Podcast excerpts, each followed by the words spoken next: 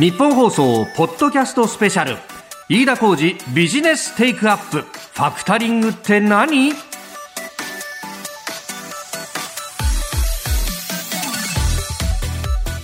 日本放送アナウンサーの飯田浩二です。坂本理沙です。飯田浩二ビジネステイクアップ。この番組は今知っておきたいビジネスの話題やキーワードについて取り上げていく番組です今回は金融ビジネスのキーワードファクタリングについて詳しく取り上げてまいります。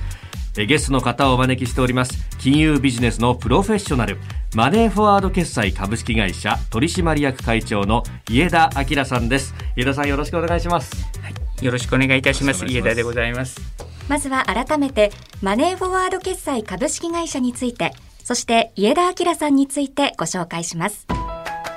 マネーフォワード決済株式会社は金融サービスを提供するマネーフォワードの100%子会社として2017年3月に設立。企業間後払い請求代行サービスマネーフォワード決済。売掛金早期資金化サービスマネーフォワードアーリーペイメントなど B2B のビジネスをサポートする様々なサービスを提供されている企業です。ゲストの家田明さんはおよそ30年にわたり日本銀行に在籍。金融機構局金融高度化センター長も務められこれまでの経験を生かし2018年にマネーフォワードグループにジョインされ現在はマネーフォワード決済の取締役会長をお務めです、えー、一つよろしくお願いいたします。お願いいたします。30年に、およそ30年にわたって日本銀行にいらっしゃったということは、え、入行されたのが何年になるんですか、はい、えっ、ー、と、1988年でございます。88年。はい、そうすると、要はまさにそのバブルの絶頂、あの、日経平均が最高値を出した、はい、あのぐらいの時期ってことですよね。そうですね。あの、世の中バブルで、本当に湧いていた時期でございまして、えー、あのその当時その後不良債権問題で日本の金融システム大きく揺らぎましたけども、はい、そうしたことは全く予想もしないままですね金融界に飛び込んだというのがその1988年のことでございました、えー、今から見るとその、ね、例の護送船団方式でうんぬんとか、はい、そういうこう戦後から続く金融のシステムみたいなのが、はい、まだガチッとしていた時代ってことですか、そうですね。あのただアメリカでですね、はい、あのいわゆるデリバティブとか新しい金融商品が、はい、あの80年代に生まれてですね、えー、その流れが日本にも押し寄せてきてているそういう時期でございました。で従いまして、はい、日本の金融機関はあの新しい方向に向けてさまざまな取り組みを進めなければいけないというそういう強い問題意識を持ってたもんですから、ええ、私としては、まあ、日本の金融界これからどんどん変わっていくんだろうなという期待のもとで、うん、え日本銀行に入行したという、まあ、そういうことでございます。そうすると、でも、もう入校して1年目、2年目ぐらいから、だんだんとこうバブルが崩壊し、そして、まあ、いろんな金融激動の時期に入っていくっていうのを、まさに最前線でやってらっしゃったってことですか？まあ、いろんな部署を経験しておりますけれども、はい、金融機関の実態を調査する、まあ、モニタリング部署ですとか、はい、金融機関に立ち入りを行って、えー、経営の状況を調べる、まあ、考査という仕事にも携わってまいりました。まあ、その中で、はい、その時々に金融機関の経営者から、えー、ご担当の方までどのような思いで金融という非常に重要な仕事に取り組んでおられるのかということを、まあ、目の当たりにしてきたわけです。ただ、まあ、残念なことにですね、1980年代が終わり、90年代に入って頃からバブルが崩壊し、まあ、その影響が、えー、2000年代に入ってすぐぐらいまでずっと続きましたので、はい、金融界にとっては非常に暗い時代だったのかなというふうに今振り返っても思うところであります。これ昨今その流行ってたドラマの半沢直樹をある意味金融庁みたいな監督部署でもなく、当事者の銀行でもなく、はい、その第三的なプレイヤーとしてずっとこれご覧になってたってわけですよね。そうするといろんな動きがこう、まあ、ある意味ちょっと客観的にも見ることができるしっていうような。そうですね。やっぱり金融のその中から金融界の大きな変動を見てきましたので、はい、まあ、その点では本当に生々しい話もたくさん記憶にございますし、本当に多くのことを見てきたかなと思ってます。むしろ70年代とかですね、そういう時期に、はい、あの仮に金融の動きを見てたら、うん、まあ、それほど大きな動きでは多分なかったはずでして、まあ、平穏な時代ということになるのかなというふうに思っています。まあ、その当時からまあ証券化だったりとかいろんなこうキーワードがこう出てはねあの定着しっていうのを繰り返してきましたが。今回は金融ビジネスのキーワードでありますファクタリングというものがテーマであります、えー、金融サービスの一つで、えー、家田さんのマネーフォワード決済でも事業が展開されているということですがこれ初めて聞くぞって方も多いと思うんですよ。どういうサービスなんですか？はい、あのこれはですね、あの企業が抱える売掛債権というのがございます。あの企業は商品ですとかサービスを別の企業に納入したりするわけですね。はい、そうすると当然お金を支払っていただく必要があります。ただ、商品などを納入してすぐにお金が支払われるかっていうとそうではなくて、一定の期間後にお金が支払われるケースがほとんどであります。でそうするとその企業にとっては売掛先に対して債権を持ってますので、それを売掛債権って言います。で売掛債権は債権ですからそれをえー、売却することも可能なんですね。で私どものようなファクタリング業者が債権を買い取ることによってそれであの資金を提供することができます。それがまあファクタリングの基本的な仕組みです。はい、で少しちょっと専門的なお話になるかもしれませんけど、えっ、ー、と売掛債権を使ったファクタリングには主として2つのあのものがございます。一つはですね、私どものあのサービスのご紹介の中で、企業間の請求代行サービスというのをご紹介いただきましたけれども、はい、これはあのファクタリングの仕組みを使いつつ、その企業のさまざまな売掛先への請求の非常に煩雑な事務がございます。はい、その請求の事務を、えー、私ども代行させていただいて、えー、で売上金を回収するという、はい、まあ、そういう仕組みでございます。でこれはですねその資金調達という面ももちろんあるんですけどもむしろあの請求事務を、え効率化する企業様にとっては自前でやっててはとっても大変なので私どもにアウトソースしていただく形になってですね。でその請求事務を私どもが一手にやらせていただくという、まあ、それが一つです。であの今日のテーマであるファクタリングについて言いますと、はい、むしろ企業の資金調達という側面が結構強いもんですから、はい、私どももう一つですね売掛金の早期資金化サービスとしてマネーフォワードEarly Payment というサービスを提供してございます。はい、これは、えー、もちろんファクタリングという仕組みを使ってるんですけども、これは、えー、企業が売掛債権を私どもに売却することによって資金を調達する、はい、つまり資金繰りを、まあ、安定化させるですとか、あの成長のための資金を調達するとか、はい、あのそういったような仕組みでございまして、あの今日お話ししたいのはこちらのEarly Payment の方が主体でございます。なるほど。これ僕もファクタリングって何なんだと思ったので、ちょっと知り合いのその金融機関勤めてるやつとかに聞いたんですけど、どちらかというとその人たちはあの請求代行の方の話を中心にしてくれて、はいはい、お前ジム行ってるだろうと、ジムの月々の料金を引き落とされてると思うけど、それって別の会社の名前書いてないかと、あ、なるほどという、そっちの部分かと思ったんですが、そうじゃなくて。て、僕、ってことは、いわば、なんて言うんでしょう、あの、手形の裏書きと似たような感じですか？それとはまた違うね、あの必ずしもあの同じものではなく、まあ、もちろん似ているものではありますけれども、ええ、私どもはその Early Payment というサービスのユーザーさんは中小企業が、はい主体なんです。で中小企業さんは、はい、その資金繰りにお困りの場合、ええ、なかなかその金融機関からすぐに融資を受けられるかっていうとそうではなくて、はい。えかなりの時間ですね。1か月とか2か月とか審査にで待たされたりですとか、はい、で挙句の果てに調達ができないとか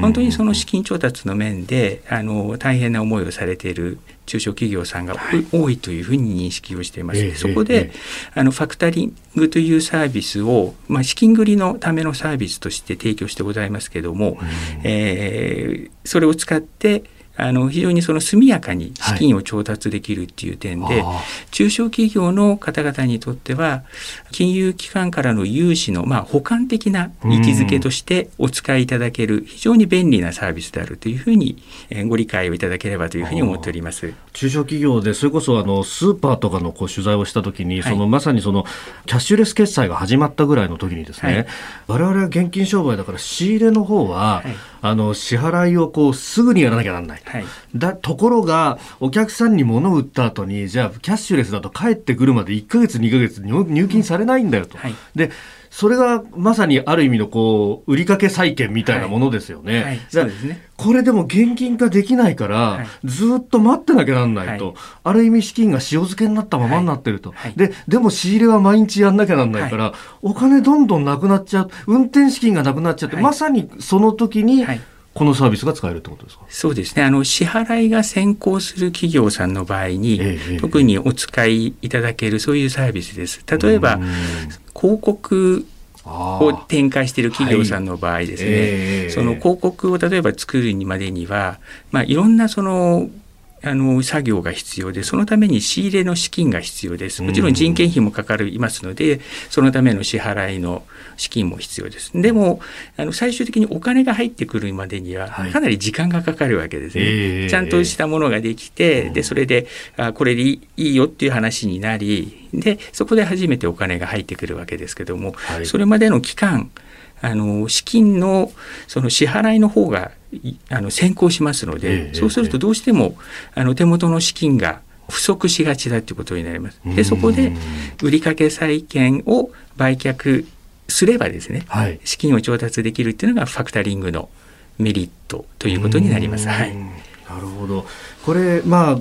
ね、急ぎでそうやって現金が必要だとかそもそも論としてお金回っていかなかったら事業が継続できないっていう社長さんも多いと思うんですけど、はい、これやっぱり心強いですよね。そういう意味で、多少手数料かかっても今欲しいって人はいっぱいいますよね。えおっしゃる通りだと思います。でそれに加えてですね、ええ、例えば喉から手が出る欲しい大型案件の受注が見込めるような時を考えますと、はい、でも支払いが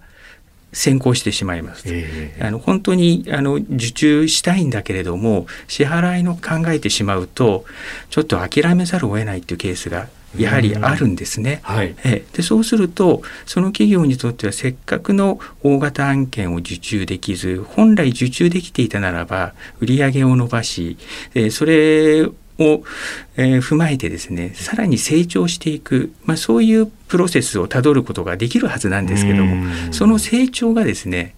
できなくなる。そういう障害としてまあ、資金調達面の困難さがあるということなんですけどもそこでファクタリングを使っていただくっていう選択肢があってそれを選んでいただければ、はい、大型案件の受注もできるようになるんですね。え。そういった意味であの中小企業の、まあ、日々の資金繰りをまあ、サポートするだけではなくて、はい、企業が成長していく場合の資金調達面でのサポートもファクタリングは提供しているというそういうことになります。うんでもこれ一方でそのファクタリングをこうやろうという御社側としては当然こう売掛債権を自分のところに持ってくるってことはこれが焦げついちゃったらってことはありますよね、はい、これどうなんですか？審査とかって時間かかったりするんですか？えあの私ども審査は当然やっております、えただその売掛債権の、まあ、その売掛先ですね。売掛先はですね、はい、大企業とか中堅企業であることが結構多いんです。なるほど。要するに中小企業さんが大企業、はい、あるいは中堅企業さんに商品を卸したりですねサービスを提供して、うん、それが売掛金になってるっていうことなんですけども、はい、そうすると比較的信用度が高い先が多いもんですから、はい、そういった意味ではあの審査をやる上ではですね融資に比べればかなり迅速に行えるというそういうメリットはありますね。確かに銀行からお金借りると審査されるのは自分の会社だけど、ええ、売掛債権だとその売掛先の企業をし、ある意味審査するようなもんだから、はい、その支払い能力を。はい、あそれは合点がいきますね。そうすると審査も早くなるわ、はい、そりゃっていう。そうですね。え。でもちろんその、えー、ファクタリングをお使いいただく企業様にもについてもですね、はい、一定の審査は行いますけれども、うん、でも売掛債権がしっかりしているものであれば、はい、我々としてもきちんとその代金が入ってくることは角度が高いというふうに考えますので、えあのそういった意味でファクタリングをお使いの事業者様のですね信用度が多少低くても、まあ、大丈夫になりうるというのがファクタリングの特徴の一つになります。なるほど。どうですか？他にメリットとして挙げられることってどういうことがありますか？そうですね。あのいろいろありますけれども、あの売掛債権はですねファクタリング業者にまあ、売却される譲渡される形になります、はい、そうするとですね万が一売掛先がですね何らかの事情で払えなくリスクっていうのがあります。で払えなくなってもですね債権を持ってるのは私どもですから、はい、その未払いのリスクは私どもが負担する形になります。ファクタリングをお使いの事業者さんは、はい、売掛先が仮に倒産してしまって、うん、債権が焦げ付いたところで別に何のご負担もないんです。そこでファクタリングであの受け入れた資金を返さなきゃならないとか、はい、そういうことは一切ないわけですね。あくまでそのリスクを負っているのはファクタリング業者、私どもの方になりますので、その意味で未払いリスクの負担という点ではご負担がないという点は大きいかなって思っております。それから、まあ、先ほどもちょっと申し上げましたけども、はい、売掛債権を売却するだけでございますので、うん、その企業さんの、まあ、業績があんまり良くなくてもあるいは、まあ、過去にそのなんかブラックリストに載るようなあのケースであっても、まあ、資金を調達できる可能性が当然あります。で、えー、とこれに対して融資の場合はですね、はい、その申し込みがあった企業さんの将来の売上が返済の前提になりますので業績が良くない企業さんだと、はい、将来の売り上げが立ちにくいというふうに判断されて、はい、融資が下りないっていうのが多分普通に起こりうることだと思います。でそれから融資のケースと比較しますと担保ですとか、保証を求められることが一般的にあります。ただファクタリングの場合ですと売掛債権を売却していただければ私どもはそのそこの代金の支払いを私ども頂戴する形になりますので、はい、担保とか保証をファクタリングをお使いになるユーザー様から頂戴するってことは全くやってません。したがって、えー、担保とか保証をなんか提供しなければならないそういうご負担もないということになります。いやこれ特にその今コロナウイルスが流行っていて、まあ、経済全体があのなかなかうまく回っていかないっていうで手元の資金がどんどん足りなくなっちゃうとか、はい、まあ、いろいろこう行政政府からもこう手は差し伸べられているけれどもこれあの一個もう一個オプションとして持っておくとだいぶ資金繰りとかが楽になりますね。え多くの企業さんはですね金融機関からの融資をまず、うん、あのお考えになります、うん、資金調達を行う場合に。はい、で私どもがですね行ったまあ、過去のアンケート調査ですと、金融機関以外にどこから資金調達されるかっていう、まあ、問いに対して、はい、かなりの比率が経営者本人それから親族、知人というふうにお答えになってます。でところがですねあの現在のコロナ禍のような大きなマクロショックが経済に働くと、はい、その個人レベルでもその経済状態が悪化する可能性があってですね、はい、そうすると親族とか知人から調達していたお金がいやちょっとあれは少し返してくれないかとかですね、えー、ちょっと満期が来るんだけどまた追加でっていうのは難しいねとかそういうふうなお話になることは当然ありえまして、はい、そうだとするとあの親族知人などからの借り入れは必ずしも安定的なものではないというふうに思います。でそこでやっぱりファクタリングというのが、えー、資金調達手段としてありますと売掛債権が、はい、あのあればあの資金調達ができる道が可能性としてできますので、あの中小企業の皆さんにとっては特にですねとっさの時の資金調達手段あるいは、まあ、先ほどもちょっとご説明しましたように成長を、えー、していくための資金調達手段として金融機関の融資に全て取って変わるわけではないわけですけども、補完的な的なものとしてお使いいただくというのが非常にいいのではないかというふうに思っています。えー、事業者の資金調達手段の一つであるファクタリング。この後はそのファクタリングが注目される理由について伺ってまいります。日本放送ポッドキャストスペシャル。飯田浩二ビジネステイクアップ。ファクタリングって何？こんにちは。日本企業です。背負ってた重りを外す時が来ました。資金繰り。余震。請求。これでやっと。本業に専念できます。ビジネスがもっと加速するマネーフォワード決済。飯田浩二ビジネステイクアップ。今回は金融ビジネスのキーワードファクタリングについて。金融ビジネスのプロフェッショナルマネーフォワード決済株式会社取締役会長の家田明さんにお話を伺っております。改めましてよろしくお願いいたします、はい、よろしくお願いいたします、えー、事業者の資金調達手段の一つであるファクタリングそのサービスの仕組みについて伺ってまいりました。まああのざっくりとしてしまえば売掛債券の譲渡によってキャッシュフローをまあ調達するというような理解でまずはよろしいですか？はいそうでございますで、これがやっぱりこう注目されるっていうのはこのコロナ。やっぱあの知り合いのこう中小企業の社長とか、まあ、ラジオをやってると結構こう知り合う機会があったりなんかして話を聞くとですね、いや、やっぱ資金調達は本当に大変だと。いろんなこう政府からも手が差し伸べられていて持続化給付金だとかあるけれども、やっぱり時間かかるんだよっていうのはおっしゃいますね。うんまさに私どもそういうお声をたくさん聞いております。はい。まあ、政府からまあ給付金がございますし、えー、それから制度的な融資も多数その整備はされておりますけれども、うん、やはり申し込みからお金が入ってくるまでに相当の時間がかかります。そうしますと、その前にどうしても支払わなければならないようなケースっていうのがたくさんあってですね、はい、でそこでお困りになるというお話を伺っております。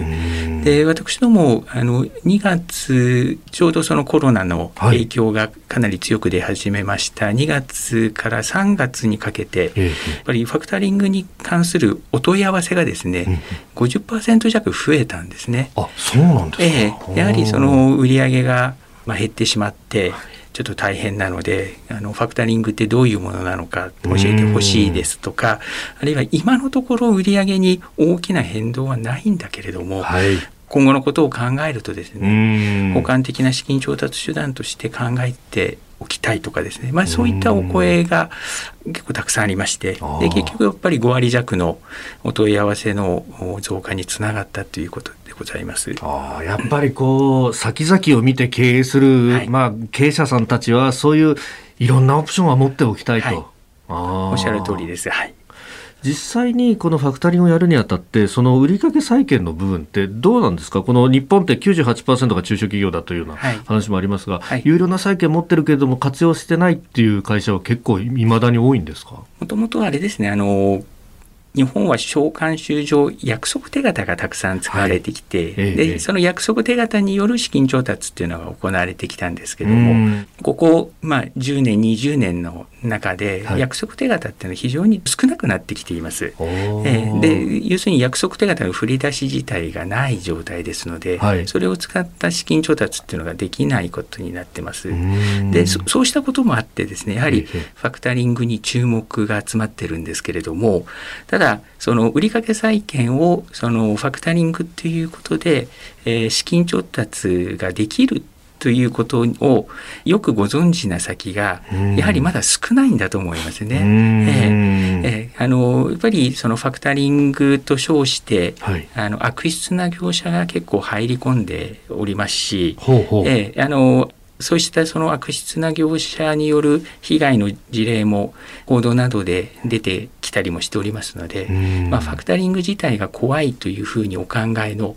えー、あの企業さんもいらっしゃるんじゃないかと思います。ただあの私どものようなきちんとした業者が提供しているファクタリングサービスは決してですね、危ないものではございませんし、はい、先ほど申し上げましたようなメリットがたくさんあるそういったその金融商品でございますからあのぜひ安心してお使いをいただければというふうには思っております。まあ、今回この番組 まさにその誤解の部分を解きたいというのも一つあるんですが社会問題となっているこの仕組みや考え方を悪用するケースの一つが給与ファクタリングと呼ばれるトラブルです給与ファクタリングは勤め先から受け取る給料をファクタリング会社を名乗る業者に売却し給料日よりも前に現金化するという個人向けサービス悪質な業者が高額な手数料を設定したり過度な取り立てを行ったりしたことで社会的な問題となっています。現在金融庁では給与ファクタリングは貸金業に該当するとして、利用に注意するよう呼びかけを行っています。うん。これ、あれですか？あの、給料のある意味、前借りさせてやるよっていうふうに、間に入ってくるってことになるわけですか？労働者の人は給与の支払いを当然会社から受けます。はい、で、えー、労働者の立場から見ると、ええ会社に対して賃金債権を持っている形になります。はい、それを給与ファクタリングの業者が買い取って、えー、金銭を、えー、その方に渡して、はい、でその方を通じて当該債権にかかる資金の回収を行う。というのが給与ファクタリングの業者がやっている行為であります。ただですね、あの今ご説明にもありました通り、はい、金融庁はそのこの行為については、ええ、貸金業に該当するという見解をこの春に出しています。で、あの貸金業登録を受けていない業者は普通闇金とか闇金融業者とかって呼ばれてますけど、はい、この給与ファクタリングではですね年率,、年率換算すると数百パーセントぐらいの手数料を支払わされたりとかですね。そんなにはい。それから支払いが滞るとですね、まあ大声でまあ金改正とかですね、勤務先にまで押しかけてくるとか、まあそういったようなまあ私生活の平穏を害してしまうような非常に良くない取り立ての被害が出てきたというのが金融庁が動いた背景にあるというふうに理解をしております。であの高額の手数料を支払ってしまうとですね、これあの本来受け取るあの給与の額より相当低い、うん、あのお金しか入ってきませんので、はい、生活がかえって良くなくなる、えー、で生活が場合によっては破綻するようなリスクがあります。ですので闇金がやってるこういう給与ファクタリングは、利用しないことがまあ、第一だというふうにご理解いただければと思います。これそもそも個人の給与のその、まあ、ある意味賃金債権と呼ばれるようなものっていうのは、ファクタリングの対象になるんですか？現在あの金融庁の方では、え給与ファクタリングを業としてなりわいとして行うことは貸金業に該当するという見解が示されています。あの先ほど申し上げました通りですので、はい、で従って貸金業登録を受けている業者の場合には、はい、まあ理念的には給与ファクタリングを行うことはできますけれども、それはもうあくまで貸付行為ということになります。ですから本来、まあ、ファクタリングというふうに呼ぶようなものではないかなというふうに思ってます。ファクタリングというのはあくまで債権の売買であります。給与ファクタリングはファクタリングという名前はついてますけども、これはもう貸付行為であってファクタリングとはまあ、全く異なるものだとそういうふうにご理解ください。そうですね、もしファクタリングの仕組みの中であのその働いてる人が、はい、じゃあお金を受け取れる仕組みがあるんだとしたら、はいはい、そのあの代わりとして、労働債権がファクタリング会社に行き、あえっと、賃金債権がファクタリング会社に行き、ファクタリング会社は会社から、まあ、そのお金を取り立てることはできても、個人にはできないってことになりますよね、本来であればですけど。基本は会社はですね、その個人に給与を支払わなければなりません。ああ、ええ、なるほど、はい、なるほど。一旦個人を通すって形に、はい、なるんです。なると、はい、この給与ファクタリングというふうな名称でやってるケースはですね、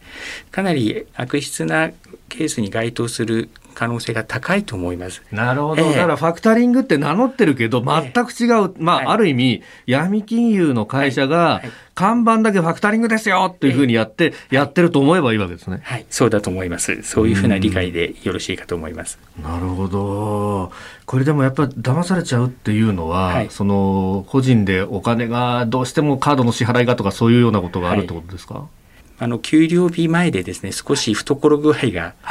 厳しいと感じた際にですね、はいネットなどで給与ファクタリングの広告を見て、まあ、簡単に調達できそうだというふうにですね深く考えないで申し込みをされるケースも多かったのではないかと思いますし、で悪質な業者はその言葉巧みに広告を打っていることもあるでしょうからなんとなくやってしまうっていうケースも多々あったように感じます。新しい金融サービスなんですよ、みたいなことを言うわけですね。はい。でそうするとなかなか良さそうだと、はい、えー、でもお金も欲しいしって、えー、でついあの手を出してしまうのではないかなというふうに思っております。えそれからもう一つファクタリングに関するトラブルが増えているというのが偽装ファクタリング偽装ファクタリングはファクタリング会社が事業者から売掛債権を買い取る通常のファクタリングとは異なり、資金回収の責任を事業者に負わせる取引。契約書に売買契約であることが定められておらず、ファクタリング業者から受け取る現金が著しく定額であるケースなどが出てきています。いやこれ聞くとなんか話があべこべだなと今思ったんですがあの前半で江田さんにあのご説明いただいた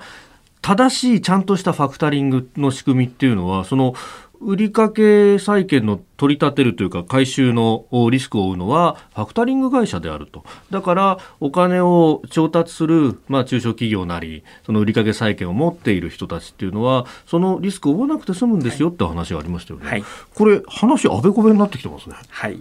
悪質な業者がやってるいわゆる偽装ファクタリングの場合は、はい、その債権をファクタリング業者に売却をしてその売掛先が、えー、未払いになるリスクを移転したつもりでいてもですね、うんうん、契約上あの問題がなくてもあの実際の運用上ですね、うん、えー、リスクをファクタリングを利用している企業に負わせるというケースが出てきています。例えば契約書にですね、はい、本来ですとその債権を譲渡しているという契約に仕立てないといけないんですけどもそういうふうになっていないですとかあ。るいは契約書の写しすら渡さないとか、ええそういう形であのこれもおそらく言葉巧みに、はい、まあ騙す形で、え万が一の時はお宅が払ってくださいっていうふうなそういう形に誘導をしてですね、でそれで自分たち悪徳な業者の人たちは未払いとなるリスクを全く負わないという。えですからまあ本来のファクタリングではなくて、はい、ファクタリングを装ったものでありますので、偽装ファクタリングというふうに呼ばれています。契約書を写し渡さないとか、はい、あるいはこう細かい細かい文字でよく見るとそう書いてあるけどっていうようなケースがやっぱ多いんですか？そうですね。あの本当に契約書自体は非常に複雑なことがたくさん書いてありますし、うんはい、えー、契約書自体は問題はなさそうであっても先ほど申し上げましたように、うん、あの運用ではいやいやこれは違うよみたいな形であなたが返しなさいっていうふうに言ってくるような業者がいるっていうことです。うん。その辺をこうなんというか見分ける確認するためのこうやり方だとかポイントっていうのはあるんですか？そうですね、まあ、一つはあの先ほど申し上げましたように契約書にその債権譲渡契約であることが明記されていないケース、まあ、これはもうあの花から相手にしない方がいいと思いますし、はい、で契約に臨もうと思った時に契約書の写しをくださいって言っても、うん、なかなか出してこないケースですね。えそれはあの怪しいと思います。それからファクタリング業者から受け取る金額ですね。債権の買取金額がもともとの金額に比べて著しく低い場合100円の債権を売ったら、はい。10円しかくれないとかですね。例えばですね、はい、ひどいケースですと,、ええー、そういうのは、まあ、かなり悪い業者さんだというふうにあとありえないっ担保とか保証を要求してきたりとかですね。え本来は必要ないはずですけども、はい、えー、そういったことをやってきたりとかあとは、えーと、お金のやり取りをですね、はい、銀行口座を経ずに現金でやりたいと言ってくるとか要するにまあ足がつかないようなやり方でやりたいと言ってくるとかですね、はい、まあ、あのいろんなケースがあり得ると思いますけども少しでも怪しいと思ったら取引はやめた方がいいと思いますね。ええ、あの不審な場合っていうのはどういったところに相談したらいいですか、はい、金融庁のホームページにですね、はい、相談窓口として金融サービス利用者相談室ですとか、うん。はい、あとは警察の連絡先の記載があります。まずはそこをご覧いただくのがいいと思います。で、えーと、そこにたどり着くにはですね、はい、あの Google などの検索サイトでファクタリングというワードと金融庁というワードを2つ入れていただいて検索していただきますとファクタリングに関する注意喚起金融庁というのが、はい、えー、上位に出てきますので、えー、そこから入っていっていただければ先ほど申し上げました相談窓口がありますので。いやこれやっぱりこれからいざ使おうという人は結構こう資金繰りでね焦っていらっしゃる人とかも多いかもしれない。そうするとあとりあえずお金が当座の資金があればって思っちゃいがちですけどそこは一回冷静にならないといけないってことですか？そうですね。あの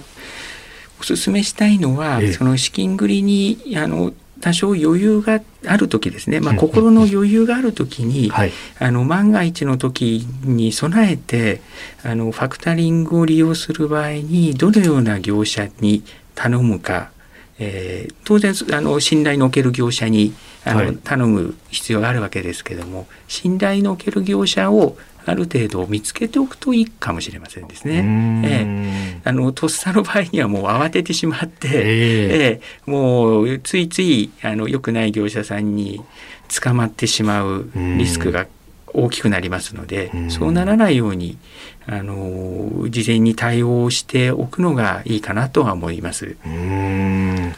まあ、これ、あの、前半お話伺ってると、あ、いや、これは資金繰りにすごくいいシステムだなと思い、そして後半伺ってると、やっぱりそういう流行りに対して付け込んでくる業者っていうのは当然出てくるんだなというふうに思いましたが、改めてここで、そのファクタリングのメリット、そして将来性というところを伺っていきたいんですけれども、やっぱり資金繰りにとってはこれ相当なメリットになりますね。はい、おっしゃる通りでございます。あの先ほど申し上げましたように中小企業の場合は金融機関の融資をお使いのケースもありますけれども、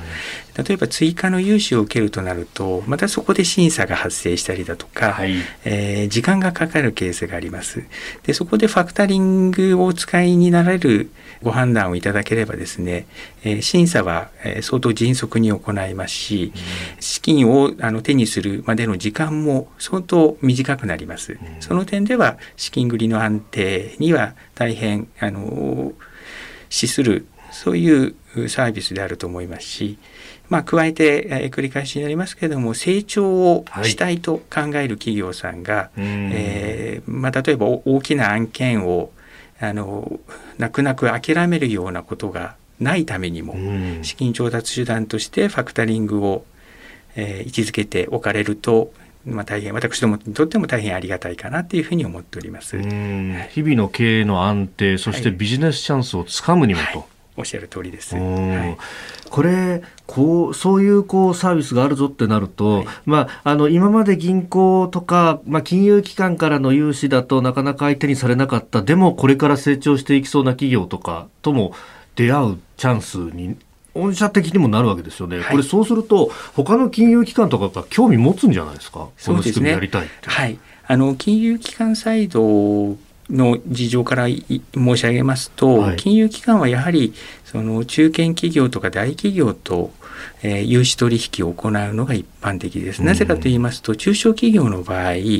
融資の金額がそんなに大きくないです。はい、それから運転資金の場合ですと短期の資金になります。そうすると金利収入っていう点ではそれほど大きくないわけですが、はい、ただ例えば担当者を貼り付けてえー、その企業とコミュニケーションを取って審査を行ってっていう形になると、はい、コストが結構かかります。でそうすると、まあ、端的に言えば儲かりにくいっていう形になって、はい、中小企業はなかなか金融機関の融資対象先とはなりにくかったということが言えます。ただ特に地域の金融機関にとってはですね地元に新しくできたとかですねさまざまなあの小規模の事業者がいらっしゃっていて、はい、そこに対する資金面でのサポートも行うというお考えをあのご希望をお持ちなケースあるんだろうなと思っています。でそこでですね、はい、あの金融機関と私どもがあの何かそのタイアップする形で、ええ。えー、金融機関の、まあ、お客様に、えー、私どものファクタリングサービスを使っていただくようになれば、ええー、お客様にとっての資金調達手段も増えますしそれに伴って成長も期待できます。で守備よく成長した暁にはですね、まあ、その企業の規模が大きくなりえー、金融機関としても融資の対象先として新しく、まあ、取引を始めることもできるということになりますので、まあ、あのファクタリング業者にとっても当然プラスですけども、はい、えー、小規模事業者さん金融機関にとってもあのメリットは大きいというふうに思います。でそこであの私どもでは現在その福岡銀行さんと、えー、あのファクタリングのサービスの提供に関するあの共同実験をあの7月から行っております。で今後もあの他の金融機関ともですね、はい、えー、こうした協業の動きを進めていきたいなというふうに考えています。福岡ってスタートアップ企業とか結構いっぱいあるんですってね。えあの大変多いというふうに聞いています。ね、はい、それこそなんかあのー妖怪ウォッチとかも、なんか福岡の企業初だったような記憶してるんですが、はいはい、やっぱそういうこう起業家が生まれると土壌みたいのがあるんですかね？そうですね。やっぱりあの福岡あの大変元気な経済圏でありますし、人の往来も結構多いと思います。でしたがってやはりその新しいものを生み出そうという力がその地域的に大きいんだろうなというふうに私どももそういうふうに認識しております。はい、でもやっぱ日本津々浦々どこにもこう新しくやってやろうっていうふうに思う経営者の方っていうのは当然いるでしょうし、やっぱこういう連携っていうのはどうですか？今後も広がっていきますか？えあの広がっていくと思います。やはり中小企業の資金繰りを良くして、はい、でそれで本業に集中をしていただく。あの資金繰りはですね本当はそれだけでは何も生み出さないものなんですね。うん、はい、で資金繰りを安定化させることによって中小企業の経営者にとっては本業に集中できるそういうふうになります。はい、で本業に集中できるということは新しいその価値をどんどん生み出していくことにつながりますので個々の会社のその生産性を高めることができます。はい、で、えー、個々の中小企業の生産性が高まれば、うん、その地域全体あのひいては日本全体の生産性を高めあの経済をより良くしていくことにつながりますので、はい、はい、あのそういった世界が描ければいいなというふうに思いながら取り組んでいるところでございます。それこそ半沢直樹じゃないですけどこの金融機関ってものは一体何のために存在してるんだって社会のためだろうっていう、うんうん、あこれがうまくやっていくと、まあ、まさにその日本の成長、はい、社会全体につながっていく。はいはい。うんいやなんかすごいダイナミックな仕事されてますね。いえ、あのまあ夢は大きい方がいいかなと思ってはいるんですけれども、でそのためには、あの一つ一つのあの中小企業さんにファクタリングの良さを知っていただいて、使っていただいて、でまあ評価していただきながら我々としてもより良いサービスの提供に向けてですね、うん、えー、日々努力を続けていきたいなというふうに考えております。うん、いや、ゆうたさん、今日お話伺ってきていて、その、もともと日本銀行にいらっしゃった、もうマクロ経済を対処交渉からやるというようなところから、はい、もう、ある意味のドミクロに行ったわけじゃないですか。はい。はい、これ、あのー、まあ、どっちが楽しいっていうのは言えないと思うんですけれども、えー、どうですか？今の仕事っていうのは面白いんですか？私はあの日本銀行にいる時からですね、あの中小企業の例えばバックオフィス事務のあの効率化ですとか資金繰りの改善ですとかそういったものが日本経済のあの成長を牽引するものになるというふうに思ってましたので今実際にそのミクロの世界で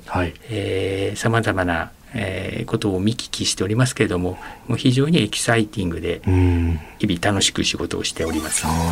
個々の企業いろいろ見ていくとやっぱり日本ってどうですか？成長できますか？この先も。はい、あの成長の余地が大きいだと思います。今その、まあ、デジタル庁の創設とかですね、はい、その世の中全体をそのデジタル化に向けた、えー、動きを強めようとしておりますけども中小企業の世界でそうしたそのデジタル化 IT 化の動きが強まっていけば、えー、必ずやあの日本全体の成長につながっていくというふうに考えております。うん。そしてその時の資金繰りのオプションの一つとしてこのファクタリングだと。はい。はいそうです。これをお使いになれれば、はい、あの先ほど申し上げましたように本業に一段と集中できるようになります。なるほど。わかりましたえー、飯田浩二ビジネステイクアップ。今回は金融ビジネスのキーワードとしてファクタリングを取り上げました。お話を伺いましたのはマネーフォワード決済株式会社取締役会長の家田明さんでした。家田さんどうもありがとうございました。ありがとうございました。ここまでのお相手日本放送飯田浩二と坂本理沙でした